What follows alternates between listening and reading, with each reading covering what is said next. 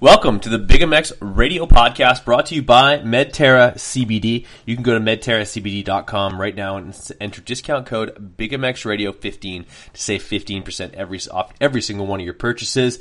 Really appreciate it if you guys do that. I've been using the products every single day and it's making a huge uh, marked improvement in both my mental health and my fitness. So uh, go check out Medterra CBD, as well as check out Sickwix.com. Those guys have amazing uh, wax uh, candles. They're awesome. They make your uh, your apartment smell a whole lot better than it does right now.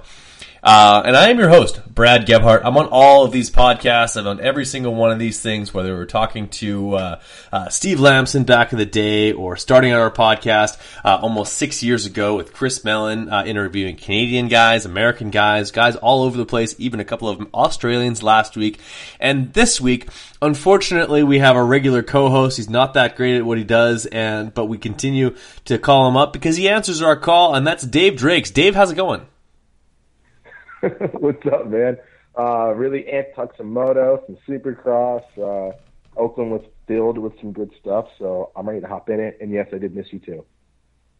Of course, and I miss you too. I have to give you some shit. Like I said a million times, I only give people a hard time if I, I enjoy their company, if I, I'm quite fond of them. So, given the fact that I give you a ton of shit, you can probably put uh, put some money on the fact that you're one of my best friends. And uh, hey, you, you, you put up with all my shit, and you come on all these podcasts and and break them down with me, even at ten o'clock at night on a Wednesday. I appreciate it. Oh, anytime, man. You know, I can't ever miss a chance to talk to you, buddy. So. I'll stay up as late as you need me to, man. absolutely, absolutely, and, and, special shout out to your uh, your lovely uh, girlfriend, uh, who uh, Mary, who uh, thanks to her, uh, we will one day be Eskimo Bros. So that's really exciting. Dude, anyone that listens to this is going to think we're like screwed in the head. yeah, that's fine. That's fine. Absolutely. We'll get to the Supercross right away here as Eli Tomac 450 class starting things off. Eli Tomac, top of the board. Uh, he, st- he qualified third. He started third, but he finished first. Um, he seems to get the, the starts a little bit better. Uh, he's as close in points as he's ever been in February in the last little while. It's, uh, it's, it's, it's down to very few points different. Three points different rolling into San Diego uh, this coming weekend. I'm excited for it. Uh, round six is coming up, but coming out of round five, it was uh, Eli Tomac, the big number three, uh, getting the top spot on the podium. Yeah, man, he looked awesome. I mean, after watching him in practice and just uh, even in like the earlier rounds of the of some of the heat races, you can tell he might have got that that out front sprint speed, but he had the track pretty damn dialed. Uh, in the sand section all day, the guy was like he was floating across it, like really not losing much time, and he was a beast in the whoops.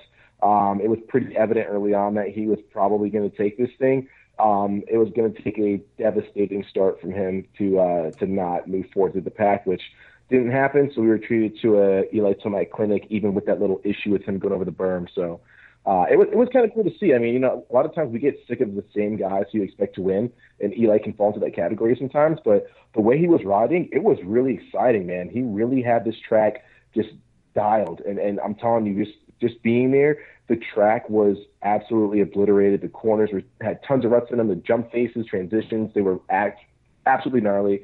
The whoops were pretty gnarly and beat up and dug out.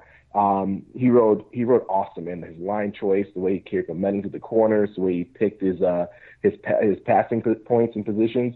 I was uh, I was pretty amped to see him ride, man. I, I think it was uh, a, a masterful ride, if you want to say, it, and really schooled these guys on how to float through a track and and nab the win. You know, I, I was I was pretty pumped to see it. Definitely, I think one of his best rides, uh, for sure, of 2020, if not over the last couple of years. Just uh, uh, going and, and, passing Kenny multiple times, uh, and, and, just always having fighting him all day long, and that's something we haven't seen yet in 2020, uh, and that's why he was able to get to the top step. So I ask you this: uh, Cooper Webb and and Ken Roczen seem to have the the, te- the basically the the second and third spot locked down. I think you're going to see some appearances from AC as well in that mix uh, down the road. But uh, let's talk about um, second and second and third. Cooper Webb and Ken Roczen. Not only did they get together late in the race, but uh, they like they're consistently up front. That's why uh, that's why they, they're sitting where they are in points. Yeah, I mean that was a really cool battle to see. Uh, you know, it's no secret I'm a huge Ken Roczen fan, so yeah, I would have liked to see him put up a little, little bit more of a fight against Tomac and maybe hold off Cooper for the for the win. But I mean, that's that's what we all want, right? We all want that great racing, last lap passes, last corner passes, and we got we got a treat, man. Cooper made up time like crazy. I did not see him coming, did not expect it to happen, but he kind of pulled in that that bulldog, that just tenacious, super hard ride that we saw him do so many times last year, and he's starting to look more like the Cooper that we're used to seeing on the KTM. Um, awesome, awesome to see him sort of shake off the last couple of rounds and start looking like himself. Uh, a little bit good for Kenny, but I mean, man, you got to be in it. And I'll tell you what, Kenny was absolutely losing it had to have been a third to half a second in the whoops every single lap to Cooper and to Eli, just trying to jump through and pick his lines, and it just it was not not the best way to get through him. And those guys just ate him alive, man. So I think it's definitely one place you can for sure improve for next week. Um, but if anything, um, this tells us that Cooper seems to be on a tear, and we might have yet another winner in the series before we even hit the halfway point, really. So um, who knows what's going to shake up this weekend, man? Anything can happen.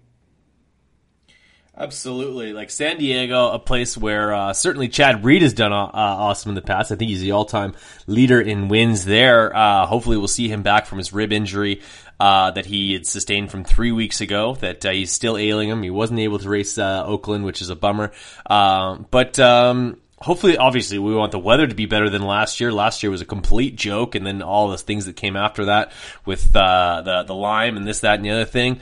Um, but I look for uh, for some more awesome performances from Eli. Honestly, I think he's starting to roll a little bit. Um, it would be it'll uh, it'll take a minute to to see if guys like uh, Jason Anderson and Cianciarulo, will they be able to match those types of paces? Not only in qualifying, we know these guys are fast in qualifying, but can they do it uh, on 20 minutes plus a lap? Uh, so far, uh, even though t- uh, Tomac doesn't doesn't have the points lead, uh, I think he's led the most amount of laps, if I'm not mistaken. No, he's he's second in laps led, uh, but only because Kenny basically led all the laps at at one of the rounds. Um, just like for me, I think that I think I think Eli has a lot of momentum right now, and even though Kenny has the points lead, uh, a little bit of an injured ankle, uh, like obviously he'll be able to shoot that up with a he'll get a, a cortisone shot. Uh, the, before the race, he won't have to feel that too much. Obviously, like he, he, might be a little bit less nimble on his foot uh, over the the evening program this Saturday, but uh, I think the momentum's on the three. Oh, 100 percent. I mean, you really can't uh, you can't deny the guy right now. He just he he won in such dominating fashion. Even gave uh, Roczen, who by all accounts is one of the fastest riders he's ever seen. Um, you know, gave him some some time with going over the berm and and still reeled him in and passed him and pulled. So I mean, how how can you bet against a guy like that that just got that much raw speed? Um, and when he's on, he is absolutely on. And he's really the only guy that we've heard like James Stewart talking about is like the next greatest in the sport. So, um, you know, we'd be remiss not to not to mention him as somebody that could potentially take this thing um, in San Diego. He won the race last year, and he's he's just a, he's an absolute animal when he's on it. Um, however, in the same breath, we can say that he's kind of a mental case sometimes and if these riders get in his head a little bit, Eli Tomac's worst enemy could be Eli Tomac. So you can't discount that. Um, you, you know, you hate to say it, but he can kind of put himself back um, a lot of ways and undo what he's been doing the last couple of weeks with these decent finishes. So um, I, I like to say that Eli kind of keeps it together and gives us a, a more more of a show like we were used to seeing out of him, but it, it's going to be tough, man. He's got some stiff competition, and uh, these these guys are hungry for it. Absolutely. So, who jumps off the page at you uh, from Oakland the most? Uh, I, I got to think that, of course, with Justin Hill grabbing that heat race victory, uh, next in line with that would be uh, Dean Wilson. We saw uh, as his uh, season's best finish with the seventh spot. Um, pretty good. Like it, like I didn't think that at this point in the season uh, at least at one round, he would be the second best uh, Husqvarna rider uh, ahead of uh, of Zach Osborne, who seems to be searching right now. Like uh, both him and uh, Aaron Plessinger seem to be um, just underperforming right now to what you'd expect a factory rider to be at. Yeah, yeah, for sure. Dino definitely he, he's a bit of a surprise right now. I for sure would have had Zach Osborne pegged as the guy that's third or fourth every single weekend, nabbing a heat race win. I figured he'd have a win by now, just based off of what he did in his last year in 250s and how solid he looked. Plus, he's under the tutelage of probably the best supercross motocross trainer of all time, Aldon Baker, and he's got such a strong team around him with the KTM and Husky guys. So I figured for sure he'd be up there. He's a little bit of a surprise that, he, like he said, he's still searching, still trying to find his footing in this uh, premier class.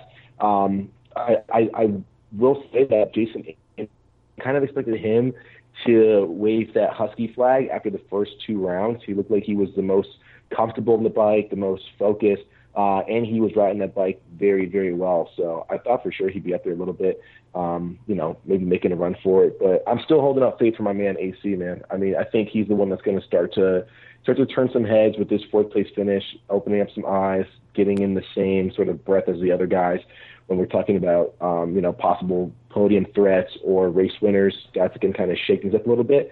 I think we saw him ride very, very well on Saturday.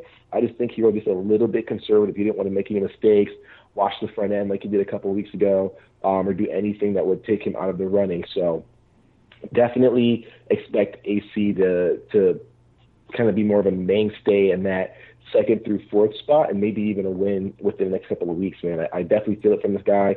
He's constantly the fastest qualifier. It's only a matter of time. I think you're right. I think that that uh, the tailbone's got to be ailing him a little bit. He said he pumped up a little bit uh, this last weekend, which uh, that's not ideal, uh, but definitely something not not something to be too alarmed about. Uh, but uh, just like I look at the qualifying spot, his starts are certainly there. Let's see what his average start spot is for Adam Cianciarulo, fourth great average start spot. He's uh, he's actually the, the second best starter in the class right now. Uh, oddly enough, Zach Osborne is actually the uh, the third best starter, and he's averaging uh, finishes around the uh, tenth spot. So um, Zach Osborne getting good starts and going backwards, which is it's surprising to see, especially with a guy with a lot of fitness like that. Maybe there's something to that. Um, but uh, yeah, like right now, uh, leading the way with hole shots, it's uh, it's Kenny. Kenny's got the points lead, and he's got the most amount of hole shots. He's averaging a, a, a 2.8 on the starts. He's led a lot of laps uh, so far in uh, in 2020, uh, and he looks to me, it look he looks like your odds-on favorite um, to to consistently be there week in and week out, maybe be the biggest thorn in the side of anybody who uh, who may challenge him for this championship. Uh, there's uh, obviously mathematically everybody's still in it for the most part, but uh, I think that it's going to come down right now. It looks like a, a two a three horse race. Uh, Cooper Webb who, uh, although has had a couple of off weekends, looked to have found some consistency that he uh, that he had in 2019, uh, and of course uh, Eli Tomac. Uh, and of course, you mentioned uh, Adam Cianciarulo. He's going to win a, uh, a, Supercross this year. I've been on record as saying he's going to win multiple uh, Supercrosses.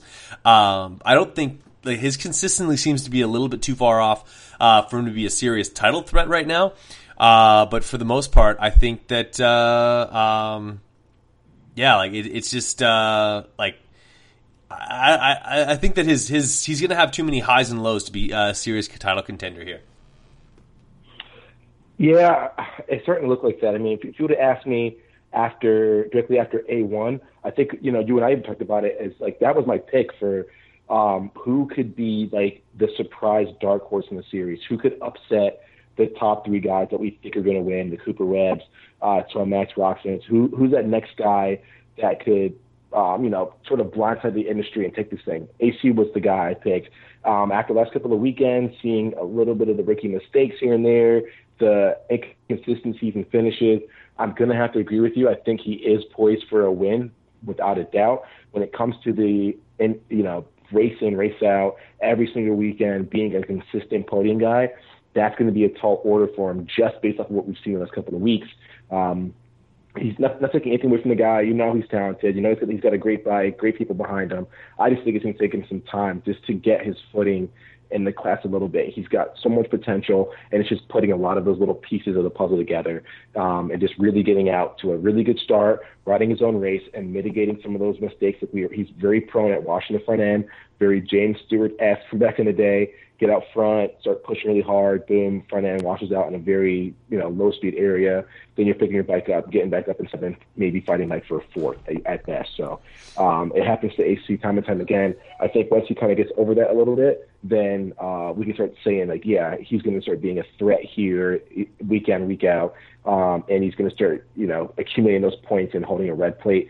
Um, you know, as much as we're talking about this, he could have some weird uh, training level up and the guy could come out swinging for the next couple of rounds and start being a podium threat. But just based off what we've seen, I think it's going to take a little bit of time for him to, to really be at that next level where, you know, Kenny, um, Eli, and Cooper are in terms of consistency and just all out tenacity without making those major mistakes. Absolutely. I think you're, you're spot on, my friend. Now, I ask you this, the final question I have for you before we go to the 250s. Um, who needs to have that, uh, a get right weekend in San Diego more? Aaron Plessinger or, uh, or is it, Blake, or is it, uh, or Blake Baggett or Zach Osborne? Currently sitting 9th, 10th, and 13th in points, all holding down factory rides. Uh, and every, all three of those guys, for the most part, should be at the very least top five guys uh, on as far as like pay grade and like uh, talent available.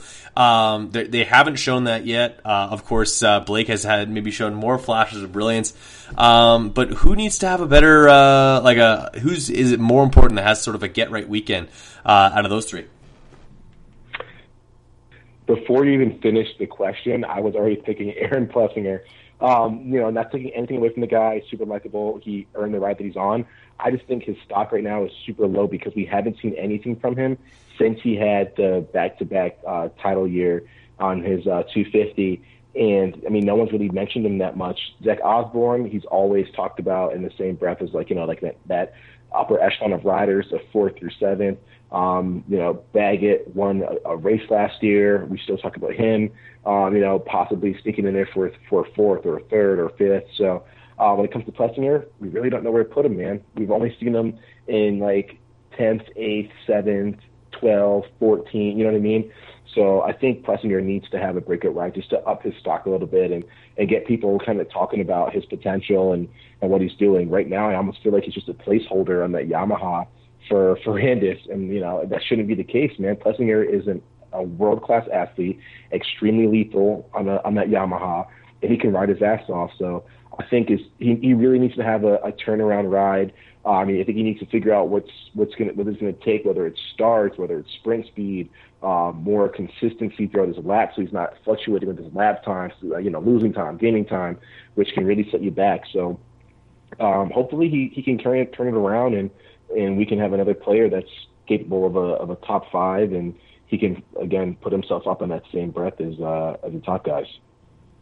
So we'll see if that uh, comes. I, honestly, I, uh, I I, honestly see a, a higher watermark uh, on certain nights for a guy like Martin Davalos right now than I do for Aaron Plessinger. He needs to show me something.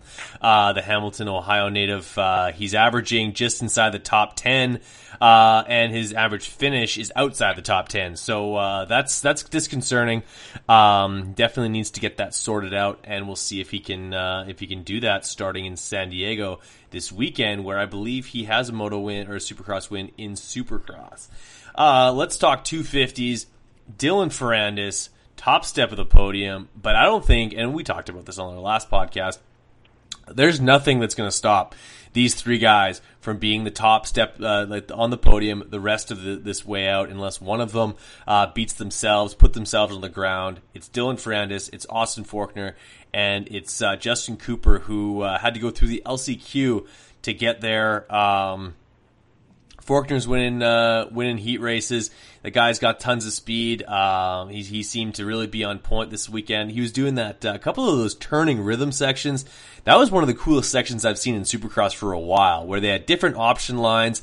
Uh, and then the guys was like, if I just want a triple right now, they would just uncork something. And, uh, um, I think that, that still shows that I am, uh, just like in love with the sport when I, can still like just can be, be completely blown away uh, with some of the things these guys can do on dirt bikes. Uh, having seen uh, upwards of forty Supercross races in person, so uh, and, and, who knows about how many on TV and uh, through YouTube and stuff like that. So really cool to see. Um, and uh, like unless Justin Cooper can sort of get his get his stuff like he's he's lost the points lead now. Uh, not by much, but um, it looks like a table set for two with uh, Ferrandis and Forkner. Yeah, definitely. I mean, going back to the track, this track was awesome during track walk. I mean, the transitions were super, super long. The track was very wide, and the section you're talking about, um, kind of after that, uh, the triple, it was really, really interesting. Um, that uncorking of the of the triple um, to kind of step on, step off, uh, kind of on the corner of a hip that was so cool to watch those guys sort of uh, figure out the right way to hit that because there was not much much of a landing and not much of a lip to hop off. Um, when to hit it and how to make up time through it, it was awesome, man. It reminded me of a track that was uh, kind of the early 2000s where you you really had some some awesome options. Uh, but yeah, I, I honestly I'm starting to think that it's definitely a, a three man race, and it pretty much just goes to whoever gets a better start. Now, having said that, I think after this weekend, Ferrandis did sort of solidify himself as the the man to beat. Uh, if you would have asked me this, you know, after the first second round, I would have said Cooper was the guy who looked most consistent. But Ferrandis is just he wants this man. He looks extremely hungry, and the guy is just riding his ass off. Uh, one thing I like about Ferrandis is that he can keep pushing the envelope and match your speed, and then and and then some. But he never seems to make many mistakes. I mean, he can ride the edge of the track um, he can, you know, push it in these flat corners, um, try these gnarly rhythms, but he never seems to be super out of control, save for that mix up with him and uh, Christian Craig. Um, but for sure, Ferrandis seems to kind of thrive under that pressure and really dig deep when he needs to. Um, and I'm he's my top pick for taking this uh, this West Series 250 title and um, you know uh, going back to back on years. So um, yeah, Ferrandis is, is just on a on another level. He's on a tear. His starts are fairly decent. I think he could do himself a favor by getting better starts. But um, Forkner and Cooper, they're going to keep him honest, man. Those guys aren't slouches, and um, I think they're so they're starting to realize that this uh, this this title chase is coming down to the last few rounds, and um, it's a quick series, and they have to go. So if you're if you're looking for some good racing, tune in because these guys are going to give Ferrandis all he can handle uh, to make sure that he doesn't run away with this thing too early. Fair enough. I think the only thing that can really throw a wrench into Dylan's plans uh, is heading east when the the two coasts come together. Uh, his starts haven't always been on point, and on a night where I think that he's he's clearly one of the fastest guys on a 250, if not the fastest guy on a 250 in Supercross, especially because of his age, especially because of his experience, and especially because of that the Yamaha 250F is just that good. But uh, I'll give you a scenario where Austin Forkner, who has great starts, who I believe this year is uh, uh, averaging his start spot 1.8, they head east and race uh, uh that series. Uh, Austin gets the hole shot He's led the most amount of laps in this series by a long shot, uh, more than double the closest next guy, uh, who's Jett Lawrence, who's uh, um, dealing with a, a, broken collarbone right now. Ferrandis and, and Cooper uh, haven't led ten laps yet in this series. They both have the three. The two of them have three wins, which is ridiculous. Uh, of course, that doesn't factor in the uh, Triple Crown, of which Forkner won all three of those. Um, it's like to me like there's a serious uh, situation where Dylan Ferrandis could find himself ninth or worse on the first lap of uh, of a uh, East-West shootout ma- main event, have and have uh, ten legit guys to have to break through uh, while uh, Austin Forkner goes and collects first place points, which would be a huge swing in the points. So, uh, like that's a bit of a nightmare scenario that I don't think Dylan wants to get himself into. I could certainly see that unfolding uh, when those two coasts come together. Yeah, you're right. I mean, um, like I said, Ferrandis, I think he needs to dial in the starts just a little bit more to be up there where Forkner is. But um, yeah, uh, I agree 100%. I mean, Forkner, the guy can start, man, and he can ride. We see a match uh, Ferrandis lap for lap, um, just with a much better start. So nothing to say he can't do it again. Um, you know, I think that his riding style kind of lends itself a little bit more to an East Coast track anyway. So he might have a little bit more of a, I don't want to say uh, margin for error, but those tracks are a little bit more forgiving. Um, and, and Forkner's a little bit more, I guess, uh, erratic with his riding sometimes, especially when he gets really excited or the pressure's on. So um, I could definitely see that happening, man. Um, is just going to have to really figure out a way to um, uh, mitigate uh, that situation and um, pick guys off, not waste too much time, and maximize on points. Uh, but yeah, 100% agree that that could happen to a Ferrandis or, or Cooper for that for that matter. We've seen him get jogged back in the pack, make some mistakes. Triple Crown was very nice to him, so um, could be a nightmare scenario for any one of these guys. Fair enough. So an up and down day for uh, Michael Mosiman, who uh, at one point was battling with Forkner in the uh, in the heat race for uh, and trading paint for uh, uh, trying to get his first heat race win. Qualifies third, not not too shabby whatsoever. Isn't able to finish the main event. I believe that's the second or third time he hasn't been able to finish the main event already here in 2020. but I think this is maybe the, the, the raciest we've ever seen Michael Mosiman. Maybe a, a, little bit of a, a, a switch has flipped. Um, could be a, little bit of a thorn in the side of guys like uh, uh, Alex Martin and uh, and maybe even Cooper Webb down the way. Like you know what I mean? Like the, the guy's got some serious speed, and he, he seems to feel like uh, uh, I think he's got something for those other guys. I think so too. That was a really exciting heat race. I don't think we've seen anyone um, sort of give Forkner um, a lot of the a lot of what he's what he's putting out, you know, dish it right back to him, other than like a Cooper or Ferrandis. And even then, half the time he kind of does it to himself a little bit. So, um, yeah, Mosiman seems to be carrying that momentum that he had late last season when he was battling with Cianciarulo, and he's he's bringing that man. I think he's starting to realize like, hey, you know, this is a year to go. I want to be up there with those guys. I want to be uh, an, an elite rider. I want to be held in the same conversation as Ferrandis, Forkner, Cooper. I'm on a top tier bike. Um, you know, I'm the man in my class in the 250, so got to make it happen. And you start, we're starting to see that. I think this is like the first step towards Mosiman being the next guy um, to talk about in this upper echelon of riders. So it's only going to make for better racing. I would love to see him make this a four-way battle. Um, and again, adding more parity to the class, adding another face, um, adding uh, some more mix up, some more cool battling in the series. Man, I'm all for it. So yeah, congrats to Mosiman. Too bad he couldn't back it up in the in the main event, but the heat race was just a good indication of what's to come for him.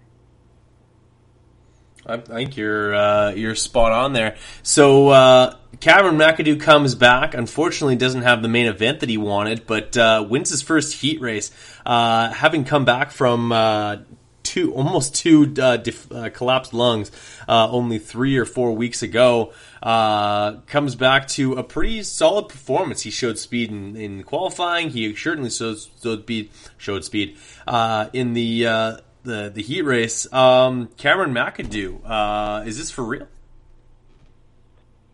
Uh, I think so. I mean, he was picked up by, by PC for a reason. The guy is a fast kid. Um, I think it's going to take some time from the to fully heal and he did miss a few rounds, so he might be back a little a little bit of a beat. Um, but I expect him to in the next couple of rounds to kind of wake up a little bit. I think the series going east might help him, give him some time to get testing a little bit better, um, fully heal without having to push on the weekends and worry about crashing and stuff. Um, maybe you know the time to get his outdoor setup set up, but I, I, I think the guy is solid, man. He's super fast. Um, the heat race win was a good indication of that. He's a good, he's a really good sprinter.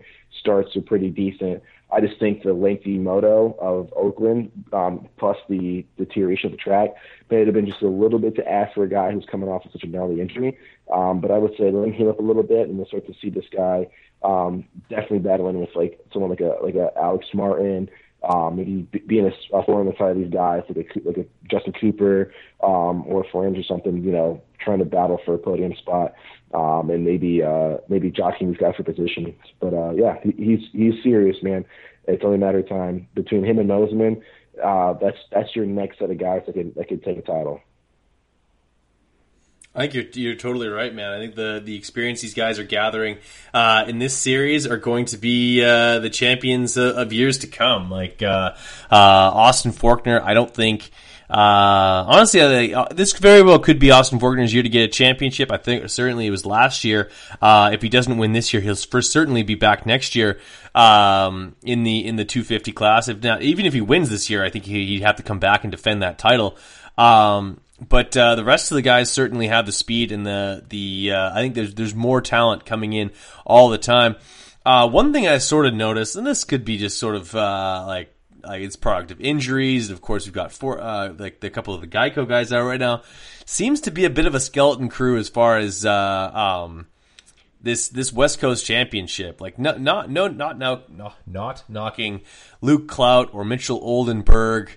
Um, or the the the TLD guys, but it just seems like there's a um a, missing a little bit of star power from this uh, this 250 lineup. Like Derek Drake, Brandon Hartranft, like they're I don't know. I don't have lap times ahead in front of me, but I feel like those guys are a long way off the speed of Forkner um, and um, and Ferrandis, if, if, I'm not mistaken. And same thing with like, of course, as fast as Aaron Tanti is, uh, but like two years ago uh, when we like when that racetrack supercross thing came out.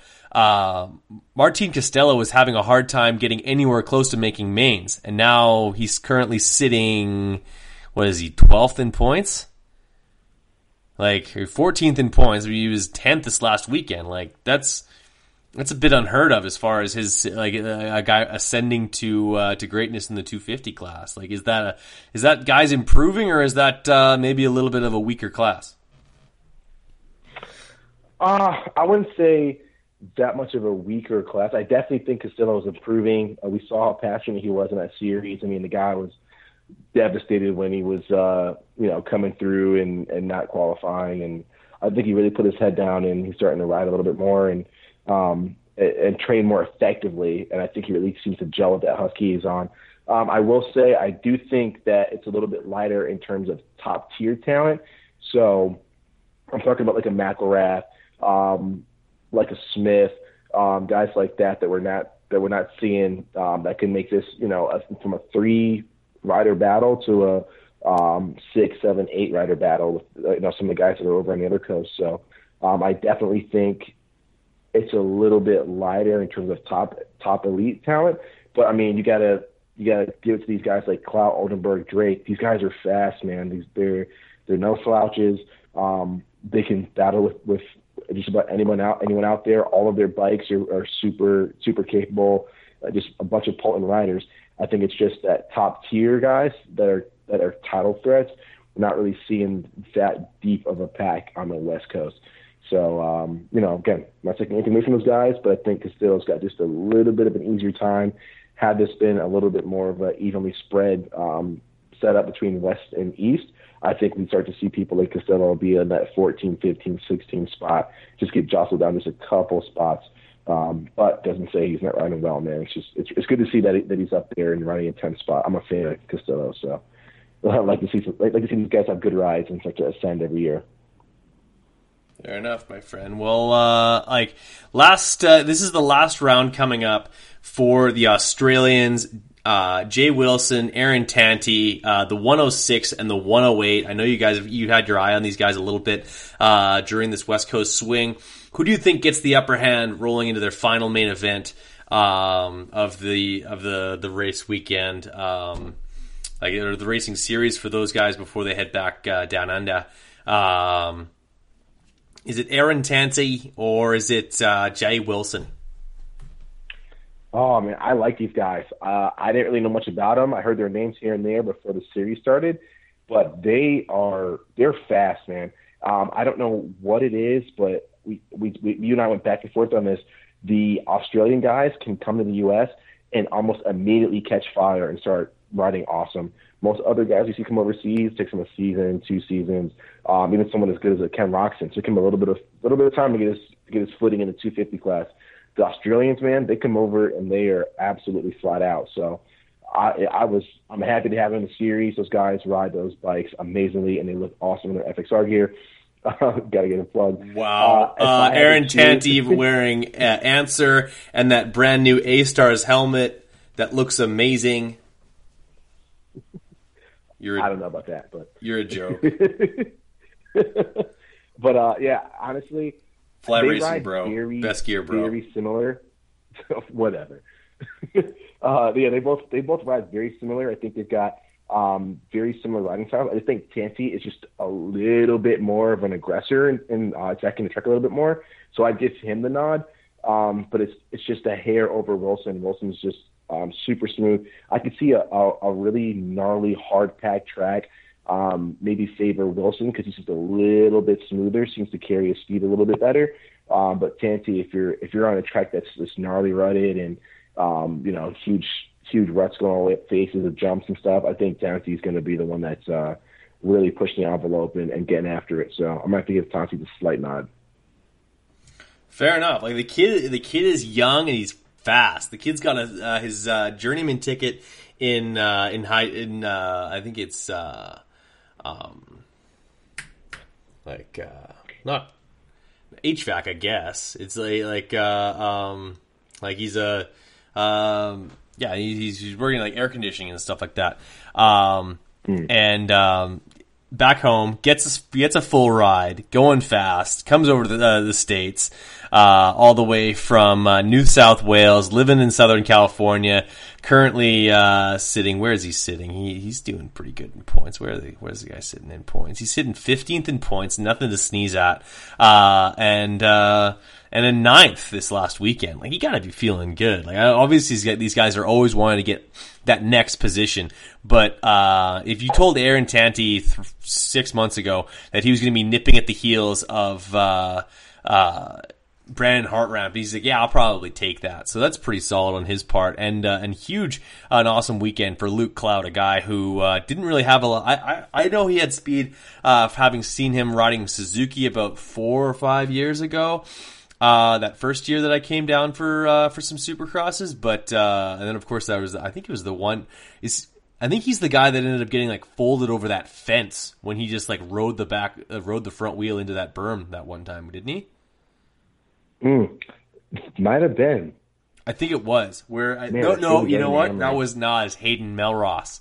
Melross went like he got uh, he got together with I think it was Davalos and basically just went Indonesia over the berm and just got folded over um over that fence same way that uh, uh, Mary gets folded on weekends. Um, but uh, this has been an awesome weekend, awesome podcast. Really looking forward to uh, to coming down to uh, Atlanta in three weeks' time, my friend. Uh, we'll finally get back together and. Um, yeah, if, uh, if if Mary's there, then it'll be good times all around. For sure, I have to make sure I bring her. but yeah, man, uh, it's always good when you have the races. I, I, I keep saying year after year, you got to come to more. You got to come to more. So I'm Yeah, happy you're going absolutely. there. We're, we're gonna have a blast. It's gonna be a good time. Definitely. Hey, if you want to start booking me flights, man, I would never, uh, I'd, I'd, I'd never uh, think twice. I'd jump on the airplane every time. But um, always a pleasure, my friend. Uh, before I let you go, uh, I know you got some spots left over, left open for uh, the uh, collective experience, and I think you're also looking for uh, a new person to do your Instagram live during track walk because last weekend was brutal. we're, trying some new stuff with the uh, the Instagram live and track walk deal. Um, Brittany's kind enough to to work with us a little bit and do some stuff. So How's her uh, back, we're trying to mix it up a little bit. What's that? How's her bad? Uh, how is her back, by the way? the back. Uh, It, it's it's doing better. I think she's healing up. Um, she's got a specialist appointment this week, so she should be out ripping before you know it. She's a tough girl. Um, you know, she's she's pretty solid, got a lot of muscle, so I wouldn't I wouldn't put it past her to to not be out sooner than the doctors uh, ex- expected. But yeah, we're, we're gonna mix it up. We're gonna do some cool, uh, maybe have some riders do a, a few lives on track walk, uh, maybe some brand ambassadors here and there. So it, it, it's gonna be a good time. But yeah, we've we've always got spots open for the internship program. We're trying to get as many people signed up and on board as possible. It's it's so beneficial. Brad, you get a chance to meet some of them at uh um, at St. Louis, and you know we all had a blast. Got a to seriously, they, they, these guys have so much walk and- fun. Like, I've been to. Supercross races as a fan, like just a straight up fan. Whether it be back in 2004 when I went to Minneapolis, I've gone to a bunch of Anaheims. Uh, went to uh, went to a bunch of Minneapolis races. We used to go down uh, for some Detroit's at back in the day. Um, I've attended many of these races as just a straight up fan and the the difference in the experience and just like the engagement that you get with the co- collective experience, you can totally tell these people who could have only ever dreamed of of going behind the curtain a little bit are finally getting that experience and they love it, man. I think it's so cool. Oh, for sure, man. I mean, they're making connections and they're getting hired from the jobs and the people that they're becoming chummy with. Man, it's it's it's unreal. So I'm really proud of it, and I just want to keep people on board. So, I mean, if, if anyone's interested, head to thecollectivexp.com, apply for internship program, sign up for a fan experience program, DM us at the Collective EX, um, hit us up, contact at thecollectivexp.com with your questions. If not, bug Brad. He knows just about as much of this program as I do. Um, I think I know it better than you, honestly. I, I promise things that you don't even do. Definitely. Yeah, like I think there's like there's the VIP expanded experience. There's the internship program. I think if you if you uh, throw down like an extra fifty bucks, you get to take a round at a Mary. It's fantastic. hey man, if it gets people interested, I'll I'll throw it in. wow, well I, that's the thing though. I don't think you throw it in. oh, here we go. Here we go. oh man. It's getting awkward now. Um, but uh, all things considered, it's a fantastic program. I think anyone who doesn't take uh, take advantage of it is uh, is just is just missing out. So. Um, yeah, I just uh, people go check out the collective ex on Instagram. Go check out the the collectivexp.com uh, for all of the details. Sign up. Go uh, experience a motocross race like ever like never before. And then uh, Dave probably has a different uh, handle for Twitter as well as TikTok and every other piece of uh, in, social media that you can think of. so any rendition of either the collective XP EX uh, XYZ or however you want to spell it. He probably has a Twitter or uh, or a TikTok. Go find those and engage with uh, the collective experience because uh, Dave's pretty good at getting back to people on DMs and stuff like that. No, not too many people slide into his DMs. So uh, yeah. Oh. Dude, this one's cracking me up there. you know, they're, they're not buzzing like they used to, but you know, they're they, they get there. They get enough attention. Fair enough. Fair enough. I, like speaking of DMs, I gotta go text your girlfriend. I'll be right back uh, um, from that. But for now, we're gonna cut it off the podcast. I appreciate the time, my friend. Anytime, man. Looking forward to it. Definitely gonna hop on next week after San Diego, man. Looking forward to it. All right, love you, buddy. All right, man. We'll talk to you soon.